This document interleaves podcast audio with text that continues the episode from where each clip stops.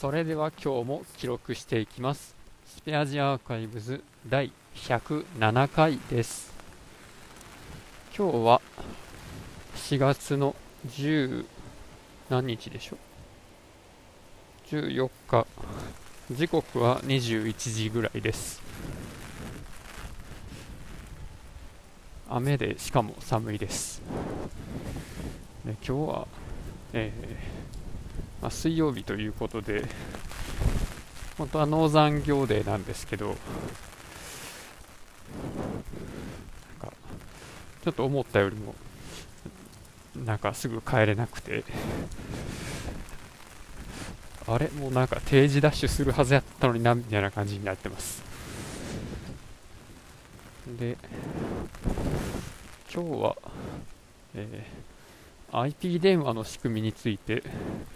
まあ、結構調べてました。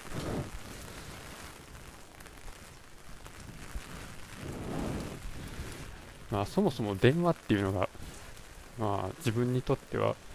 謎な仕組みなんですけどまあざっと電話の、えー相手の声が聞こえる仕組みを説明すると一番簡単な例をまず挙げると糸電話があります、えー糸電話は2つのコップを使ってそのコップの底をタコ糸で、えー結びつけたやつですね。でこのコップを、えーまあ、1人ずつまあ両端のやつを持ってでコップに向かって喋ると相手に、まあ、そのコップから相手の音が聞こえると。でこれはカップに向けて喋った音。この振動が、えータコ糸を伝って相手のカップの底に届いて、まあ、それが、えー空気を揺らして相手の耳に届くと。そういう、えー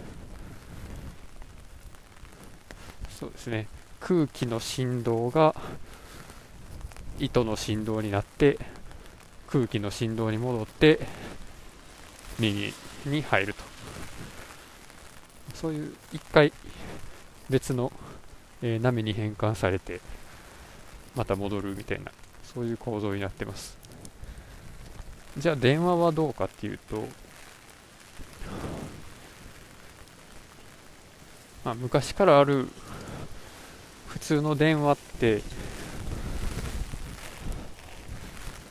まあ、電話線を使って、えつながってるんですけどもあれは、まあ、電話機があってでその電話機から、まあ、導線が伸びていましてでその先に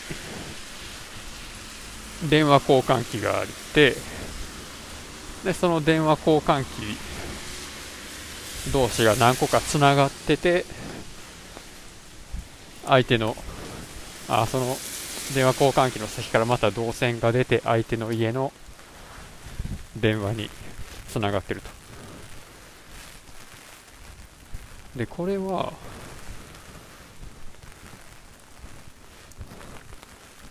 電話に向かって、まあ、電話の受話器を持ってマイクのところにわーって話すと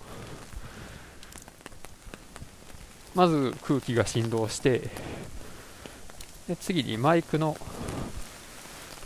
マイクが振動してでそのマイクの振動したやつが